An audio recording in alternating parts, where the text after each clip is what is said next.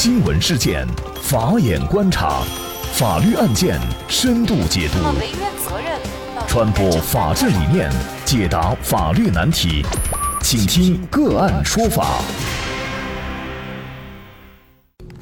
大家好，感谢收听个案说法，我是方红。更多的案件解读，欢迎您关注个案说法微信公众号。今天啊，我们跟大家来聊一下，一家三口被两条狗咬伤，犬只被收容，狗主被刑拘。呃，应该说关于宠物伤人的事件呢，我们还是经常听说啊，但是呢，还是有很多这个狗主人啊，对遛狗牵绳的问题置若罔闻。那么，据《新民晚报》报道啊，那么就在今年的八月十五号傍晚的六点左右，家住宝山吴淞地区的徐先生一家就遭遇了惊魂一刻。两条没有牵绳的狗不仅把他家的爱犬咬伤了，还先后咬伤了徐先生一家三口。那目前呢，涉事的犬只已经被警方收容，狗主人王某则被警方依法刑事拘留。那么事情呢是发生在八月十五号傍晚的六点三十分左右，徐先生啊牵着自己家的这个贵宾犬在小区通道上散步，突然呢从他身后就窜出了一条杂交犬，对着贵宾犬就一通撕咬。那么护犬心切的徐先生就立即把贵宾犬抱起来，可是没想到的是，红眼的杂交犬呢，非但没有停止撕咬，反而不断的跳起来，还向徐先生发起了攻击。那么在这个过程当中啊，一条体型更大的拉布拉多犬也加入了混战，也对着贵宾犬一阵撕咬。那么徐先生的妻子闻讯赶来，试图将咬人的狗赶走，却也被咬伤。那么这个时候呢，伤人的犬只的狗主人王某姗姗来迟，他抱起最先伤人的杂交犬，若无其事地离开了现场。之后啊，让人出乎意料的一幕发生了：当王某走出五十米远外以后。他又把没有牵绳的狗放在了地上，那么两条狗又重新折返，冲向人群，并且将抱着贵宾犬的徐先生的女儿咬伤。事发以后啊，居民立即拨打报警电话，而受伤的徐先生一家三口呢，就立即前往医院注射狂犬疫苗。当民警开展调查的时候，就发现啊，王某已托人把涉事的犬只带往外地。通过审讯呢，王某交代了。藏匿犬只的地点之后呢，民警就前往了江苏扬州将犬只收容。那么经过审查呢，王某饲养的犬只只办理过狗证，在事发以后啊，警方根据相关规定吊销了两条狗的狗证。而王某在事发以后呢，有故意纵狗咬人的行为。那目前呢，他已经被警方依法刑事拘留。事后呢，王某也为自己的行为感到十分的后悔，但是呢，为时已晚。那么这个案件呢？我们会发现，狗主人他因为没有牵绳和其他的一些行为呢，已经涉嫌到了犯罪的这个程度了。因为以前呢，因为狗没有牵狗绳，然后造成把别人咬伤的事故，我们看到的都是可能是赔偿啊，或者是处罚，呃，还没有达到这个犯罪这么严重的程度。那么为什么这个案件就呃已经涉嫌犯罪了？就这相应的法律问题啊，今天我们就邀请云南冰鉴律师事务所主任。云南省政协常委、民盟云南省委常委陈维彪律师和我们一起来聊一下。陈律师你好，你好，感谢陈律师。其实我们节目也关注过很多这个狗咬人的案件啊，但是基本上这些案件最后都是以赔偿终结。嗯嗯，但是这个案件我们会发现它是已经涉嫌犯罪了，为什么呢？这个呢就涉及到一个是违法，一个是犯罪的区别。那么犯罪呢必然是违法的。但是违法的不一定构成犯罪。那么从这一个事件当中呢，首先那个狗出来对这个其他的犬以及对这个他人的人身已经构成伤害这种情况，那么这个部分呢是属于这狗主人疏于管理，那么他主观上是有过错的，要承担相应的民事责任，因为他是所有人和管理人嘛。但是呢，他出现了之后又把这个狗放出去。把那个小女孩又又咬伤了，那么这种呢，就带有这个故意的成分在里面。也就是说，明知这个狗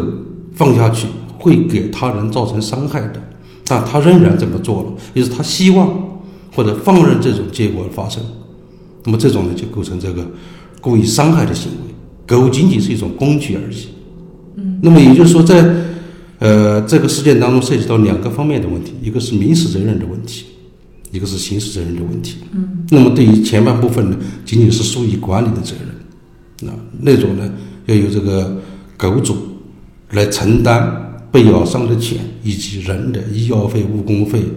啊，这个住院伙食补助费等等费用。那如果是咬了致残的，那么还要赔偿这个伤残赔偿金。但是后面他出现了之后，又把这个狗又放出去，而且没有牵绳的情况下，给他人造成了伤害，这种就要承担刑事责任。那么这个两者的主要区别是什么呢？很多情况下咬人它都是狗没有拴绳造成的，那么为什么这个案件它就会上升到了一个刑事追责的一个？这个呢，主要要从这个两方面，也就是主客观方面来分析。从主观方面。那么前半部分呢，是这个应该对自己的这个犬进行管理，而且是进行牵绳，而他没有这样做，给他人造成的损害。这个呢，可以理解为这个疏忽大意的过失，或者是过于自信的过失，也就是说，相信他这狗出去不会咬人的，或者呢是忘记了给这个狗牵绳，让这个狗出去给他人造成了这个。伤害或者给他人的财产造成了损失，嗯，啊，这个属于是民事方面的。但是后来已经发生了咬人事件了，是吧？咬犬事件、咬人事件了，而且你已经在现场了，你没有限制自己的狗，没有主动去承担责任，还把这个狗又放出去对他人进行伤害，这种主观的恶性就大得多了。那么，也就是必须要通过犯罪啊来进行这个刑事处罚，才能够达到这个。罪罪责刑相适应的原则。作为他本人来说，假设他可能想着我抱着他，他应该已经是我已经控制住了。那么后来我放下他，我是没有办法预料到他会去咬人的呀。因为先已经咬过人了嘛，带有攻击性的嘛。你把它控制住了，是基于你是它的主人。嗯。但是你把它放下去，离开了你的控制，它仍然也会这个，呃，对对他人人生造造成威胁。那么他的这个涉嫌到的罪名是什么呢？我的理解应该是这个故意伤害，因为这个狗仅仅是他养的一个一个工具而已。那么也就是他要伤害别人，是通过这个狗来实现的，也是主观上他有伤害他人的故意。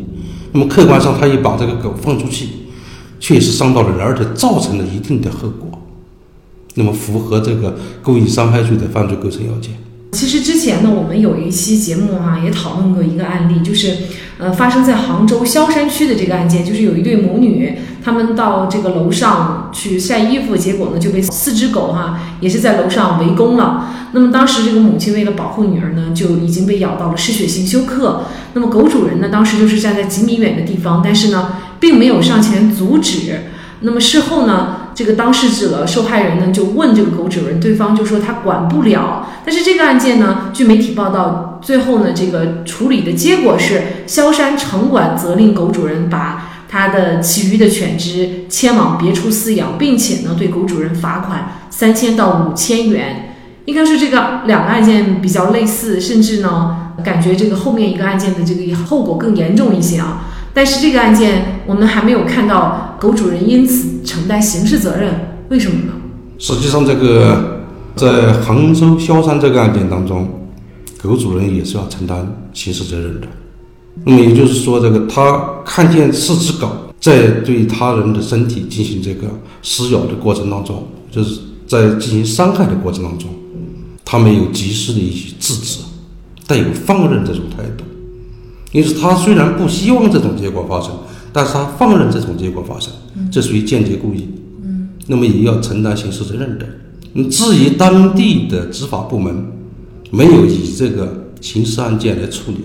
这个呢就是多方面的因素，比如说这个他的这个事实情节对社会的危害程度，包括他的这个有没有愧疚之意，有没有对这个受害人进行这个赔偿，有没有取得这个受害人谅解。多方面的因素，嗯，但是呢，不等于说这个他没有受到刑事处罚，他这种行为就仅仅是一个民事行为，仅仅是说他能够采取补救措施，嗯，来弥补自己的这个罪过，得到了这个受害者或者是执法部门的谅解。如果像我们第二个案件，因为当时是有四条狗，也有烈性狗。那么在这个情况下，狗主人怕自己受伤，他不去去阻拦这个狗去咬伤母女俩的话，因为这个原因，他也要构成犯罪。他是这狗的主人他有这个义务去阻止自己饲养的狗对他人进行伤害，哪怕就是你自己被咬伤，你都应当去救治，嗯，不能采取放任的态度。那么，可能从这个两个案件，我们大家就会有这样一个概念，就是说，我们如果是养狗的狗主人的话，就是你的狗在去咬别人的情况下，你一定要去想办法去制止。如果你不制止，你比如说袖手旁观，或者是说你放任它呃去咬对方的话，那么事实上这个都是涉嫌犯罪的。啊，对，嗯，也就是说，只要达到轻伤以上，因为这个故意伤害，它是这个结果犯。必须要达到轻伤以上。那么，所以我们可能在这里就应该提醒我们的这个狗主人，就是在管理狗的过程当中，尤其要注意一些什么样的问题，才不至于追究你的刑事责任。养狗以及饲养这个其他的宠物，那么这个呢是属于每个公民都有这个权利，因为每个人都有自己的爱好啊。但是呢，在行使自己权利和自由的过程当中，不能损害他人的合法权益。那么可能在具体细节上就是要注意了。细节上一个是加强管理，第二呢，一旦自己的狗有这个伤害他人或者说这个无法管控这种情况，那么就要采取必要的防范措施了。那么除了狗主人之外，我认为其他的包括这个普通公民，看见有狗伤人这种事件，那么你可以出手去把那个狗哪怕是打死啊打残，这个是一种防卫行为。嗯，是不承担法律责任的。避免狗伤人的事件，不仅仅是狗主人有有这个义务，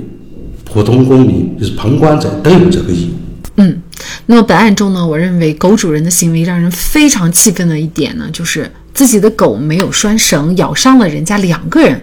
还若无其事的连声道歉都没有就走了。那么之后呢，在明知放下狗狗还可能会去伤人的情况下，就把狗给放了。或许他以为顶多也是狗伤人，而不是他伤人。但是在这个时候，狗造成的伤害就视同他本人造成的伤害，所以狗主人王某必须要为自己的行为付出代价。好，再一次感谢云南省委常委、云南冰鉴律师事务所主任陈维彪律师。那也欢迎大家通过关注“个案说法”的微信公众号，具体的了解我们本期案件的图文资料以及往期的精彩案例点评。另外，您在生活工作当中遇到一些法律问题，都欢迎您通过添加幺五九七四八二七四六七幺五九七四八二七四六七这部电话号码的微信号向我们进行咨询和交流。给大家提供法律问题解答的都是我们节目邀请到的嘉宾了，他们都非常的资深、专业和负责任。感谢您的收听，我们下期节目再见。